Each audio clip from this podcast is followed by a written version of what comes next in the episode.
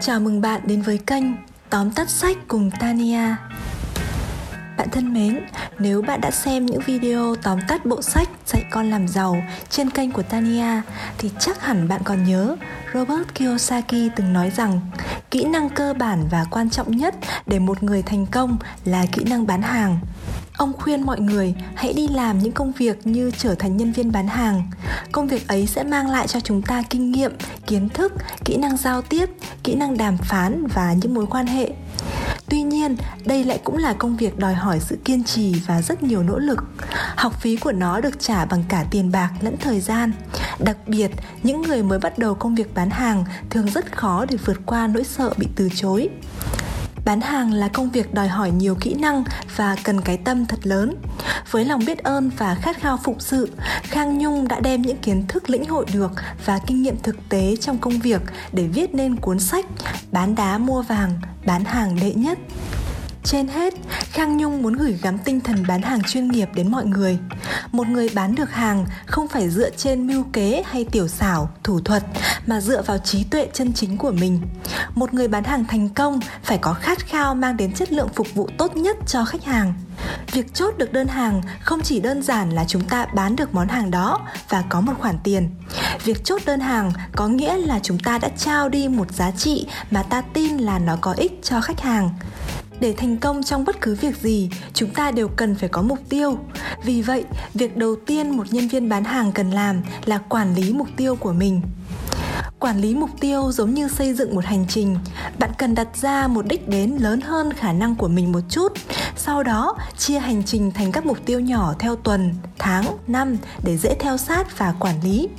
Giả sử bạn đặt mục tiêu đạt được 1 tỷ trong một năm, bạn tính ra số lượng giao dịch cần thực hiện trong mỗi tháng, rồi tiếp đến là số giao dịch cần thực hiện trong mỗi tuần. Ví dụ, mục tiêu nhỏ của bạn là chốt được một giao dịch trong một tuần thì phải có 3 đến 6 cuộc gặp với khách hàng. Tỷ lệ này ở mỗi người sẽ là khác nhau.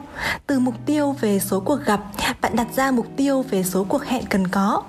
Từ mục tiêu số cuộc hẹn, bạn đặt tiếp mục tiêu về số cuộc gọi kết nối cho mỗi ngày nhiều người không đặt mục tiêu cụ thể vì họ không muốn đối diện với thất bại của mình việc đặt ra mục tiêu sẽ giúp bạn đo lường được hiệu suất công việc, biết được năng lực của mình đang ở đâu, đang yếu điểm nào để thay đổi. Nếu bạn gặp và tư vấn nhiều khách hàng mà không chốt được giao dịch, thì chứng tỏ kỹ năng tư vấn của bạn chưa ổn, cần phải xem lại. Bạn gọi nhiều cuộc gọi nhưng không đặt được lịch hẹn, chứng tỏ khả năng tiếp cận khách hàng của bạn chưa tốt hoặc dữ liệu thông tin khách hàng của bạn chất lượng chưa cao.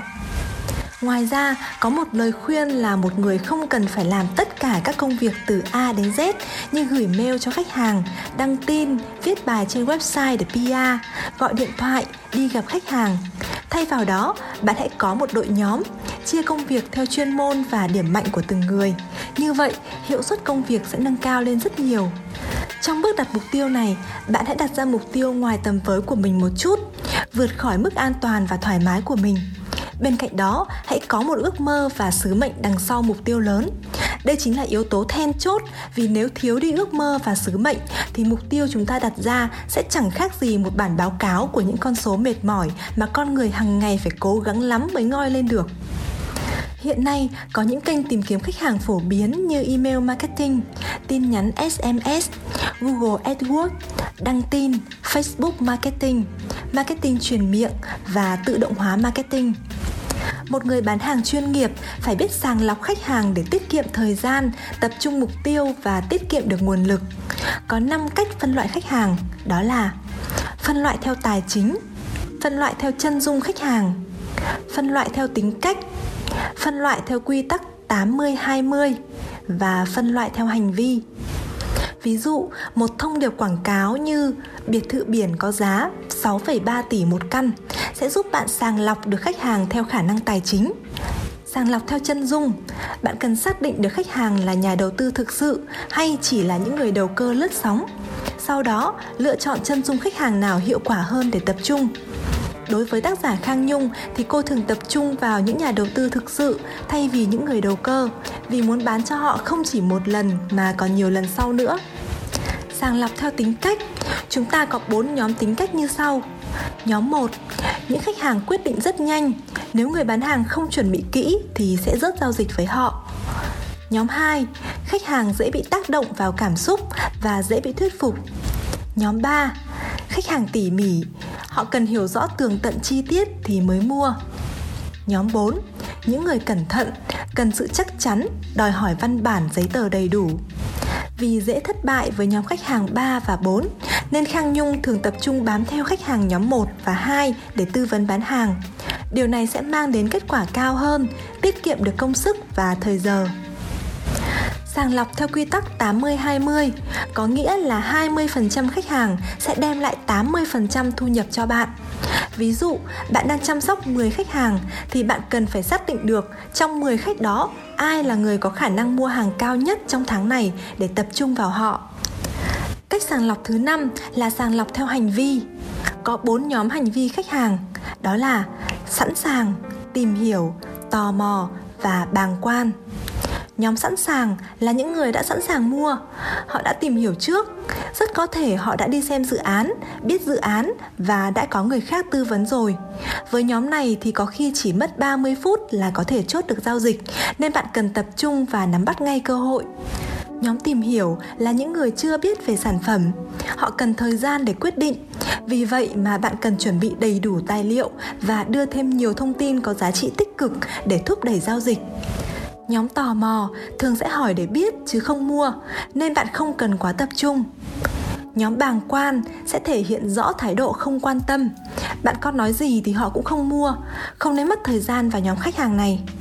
Một khách hàng để đi đến quyết định mua hàng thì cần phải trải qua 4 giai đoạn. Thích sản phẩm, quan tâm đến sản phẩm, khát khao có được sản phẩm và hành động mua sản phẩm vì vậy mà nền tảng cho một cuộc gặp hiệu quả là bạn phải khiến khách hàng thích sản phẩm. Khi nói chuyện qua điện thoại hay gửi email, bạn chỉ nên nói những điểm khác biệt và điểm mạnh nhất của dự án để làm cho họ thích sản phẩm này. Có một cách rất hữu hiệu để nhận biết khách hàng đã thích sản phẩm hay chưa, đó là khi viết bài trên website, chúng ta có thể cung cấp nhiều thông tin, nhưng hãy chừa lại một thông tin cần thiết để lọc khách hàng những khách hàng thực sự thích sẽ gọi điện cho chúng ta để hỏi về điểm còn thiếu đó. Lúc này, hãy nhanh chóng hẹn gặp để tư vấn trực tiếp. Khi khách hàng đồng ý gặp chúng ta, họ đang dành cho ta cơ hội. Vì vậy mà bạn phải nhanh chóng nắm bắt cơ hội này. Đừng làm mất thời gian của khách hàng, cũng đừng lãng phí thời gian của chính mình. Bạn hãy đến sớm, chuẩn bị tài liệu đầy đủ, cùng một phong thái chỉn chu. Hãy lưu tâm đến cả những chi tiết nhỏ nhất như các visit mặc đẹp sẽ tạo được ấn tượng từ cái nhìn đầu tiên. Nhưng nhân viên bán hàng mặc quá cầu kỳ thì không hẳn là điều hay. Biết khách hàng thế nào để xuất hiện giống họ mới thật là cao thủ. Một kinh nghiệm hay là bạn hãy nghiên cứu trước phong cách của khách hàng bằng cách xem trước facebook cá nhân của họ. Bạn cần xuất hiện trước khách hàng với hình ảnh cá nhân thể hiện được ba thông điệp. Tôi là một chuyên gia trong lĩnh vực này. Tôi là người nhiệt tình, tận tâm, tận lực tôi thông minh và linh hoạt. Bạn phải đi gặp khách hàng với tâm thái là khách hàng sẵn sàng mua. Bạn đang đem đến lợi ích cho khách hàng. Tư vấn trực tiếp bao gồm 3 bước. Bước 1 làm bạn với khách hàng. Bạn hãy tìm ra điểm chung, nói về những câu chuyện chung để bắt được tần sóng và gợi ra sự gần gũi, thân quen, tạo điều kiện thuận lợi cho câu chuyện tư vấn chính. Tuy nhiên, bạn đừng để khách hàng đi quá xa chủ đề. Hãy luôn kéo khách hàng trở lại mục tiêu của mình. Bước 2. Hỏi những câu hỏi thông minh để tìm ra vấn đề khách hàng đang gặp phải là gì, mong muốn, tâm tư, nguyện vọng của khách ra sao. Bước 3. Trình bày về sản phẩm. Trong bước trình bày về sản phẩm, nhiều người mắc phải sai lầm là tư vấn như một cuốn brochure biết nói, khiến khách hàng bị bội thực thông tin. Bộ não của con người rất thông minh nhưng không nhớ được hết nếu gặp thông tin dài dòng phức tạp. Bạn phải biết biến những thứ phức tạp trở nên đơn giản và dễ hiểu nhất bản đồ tư duy là một phương pháp hữu ích trong việc tư vấn trực tiếp cho khách hàng. Bạn hãy sử dụng bản đồ tư duy để tóm tắt mỗi dự án. Khách hàng khi nhìn vào bản đồ tư duy của bạn cũng sẽ dễ dàng nắm được thông tin toàn thể đừng tập trung vào những thông tin mà khách hàng có thể xem trên website hay tra google. Khách hàng chỉ muốn nghe những thông tin mà họ chưa biết. Bạn phải tìm ra điểm cốt lõi điểm mấu chốt có thể thúc đẩy họ mua hàng và tập trung vào đó. Ví dụ, một nhà đầu tư sẽ đặc biệt quan tâm đến hiệu quả đầu tư, thị trường, tốc độ bán hàng và thời điểm mua. Còn những khách hàng mua nhà để ở hay để sử dụng thì lại rất quan tâm đến yếu tố phong thủy, vay vốn ngân hàng và các vấn đề về pháp lý, hợp đồng đôi khi người bán hàng cần phải quy đổi quyền lợi thành các giá trị tương đương để phù hợp với sở thích của khách hàng.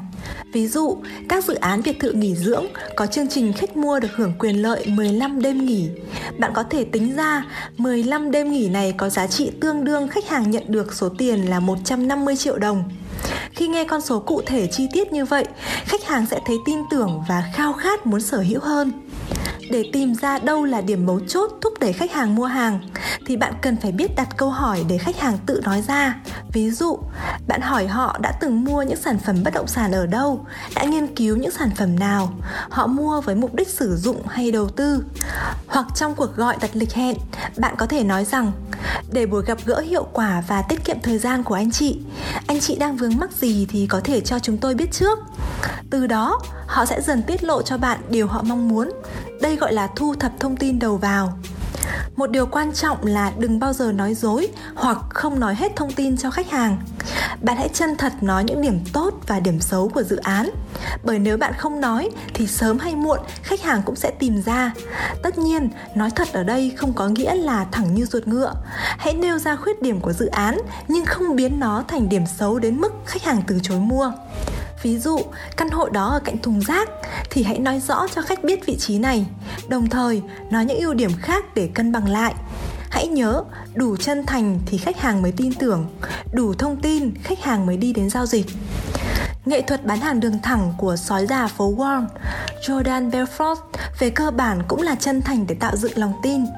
Nghệ thuật bán hàng đường thẳng giống như một đường nối dài của ba điểm, chủ đầu tư, sản phẩm và bản thân người bán hàng.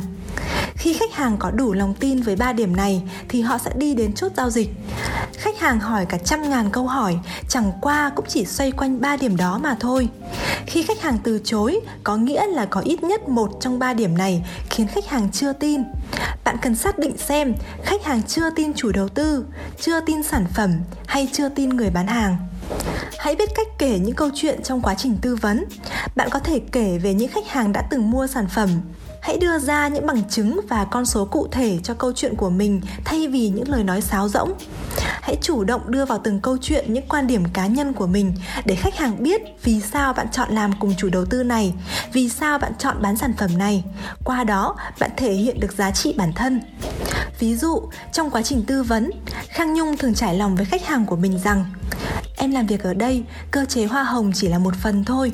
Quan trọng là em muốn học hỏi những bí quyết đầu tư để có thể chọn cho mình những sản phẩm đầu tư tốt. Từ lời tâm sự này, khách hàng sẽ dễ dàng cảm nhận được cái tâm và tầm nhìn của người bán hàng.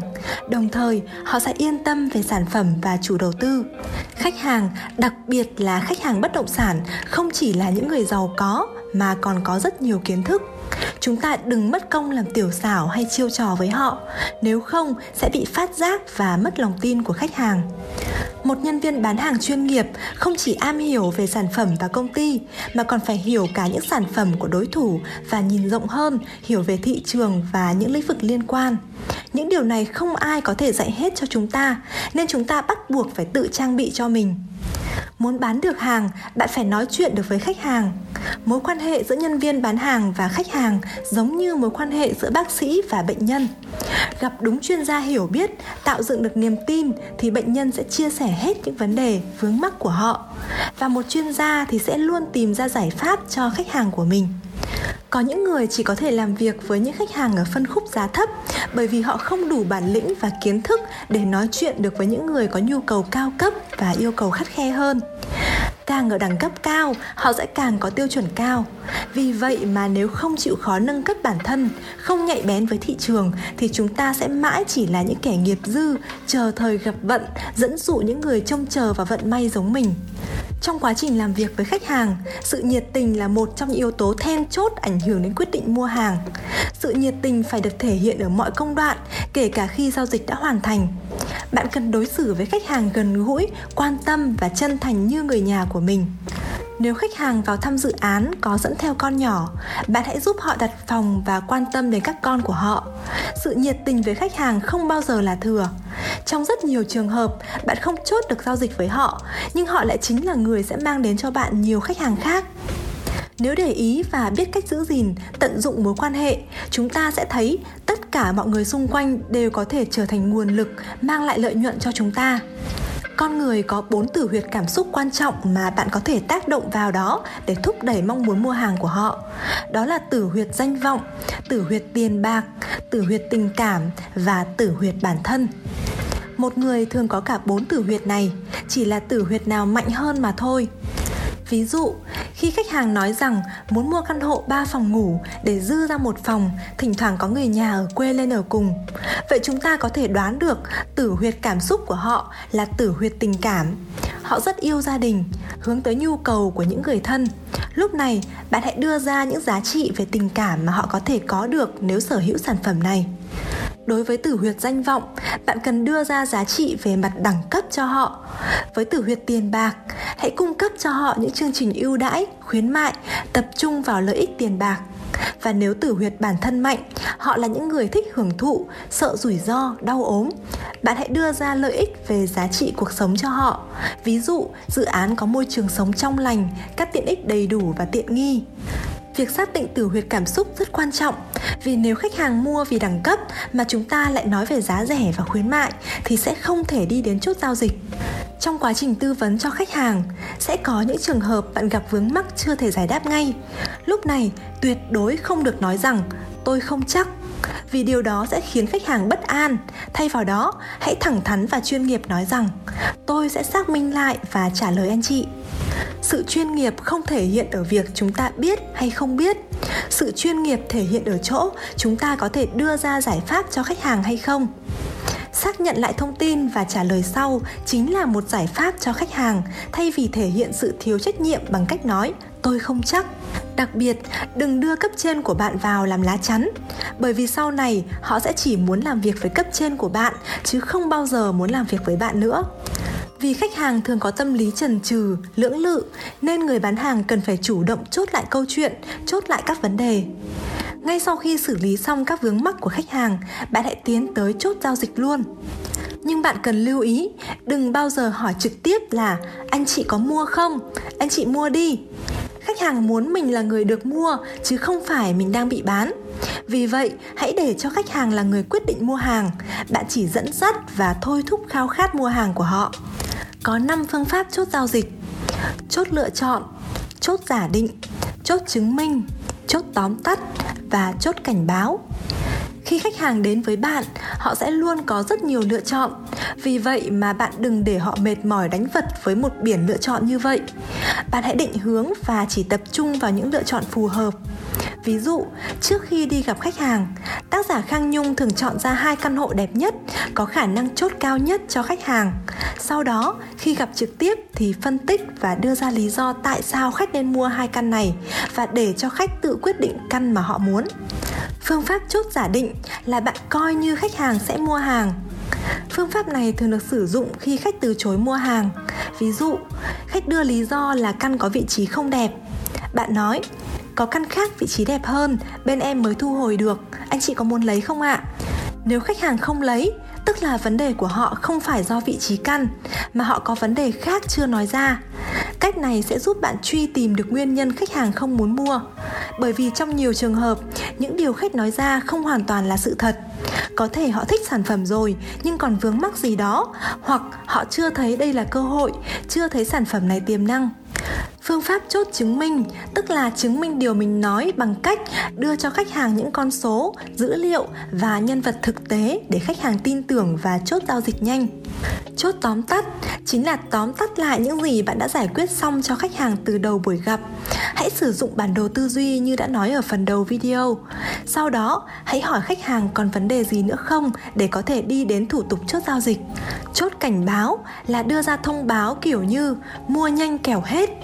Tuy nhiên, tác giả không khuyến khích sử dụng phương pháp này nhiều vì khi khách hàng chưa thực sự thích sản phẩm thì thông điệp này sẽ trở nên vô nghĩa.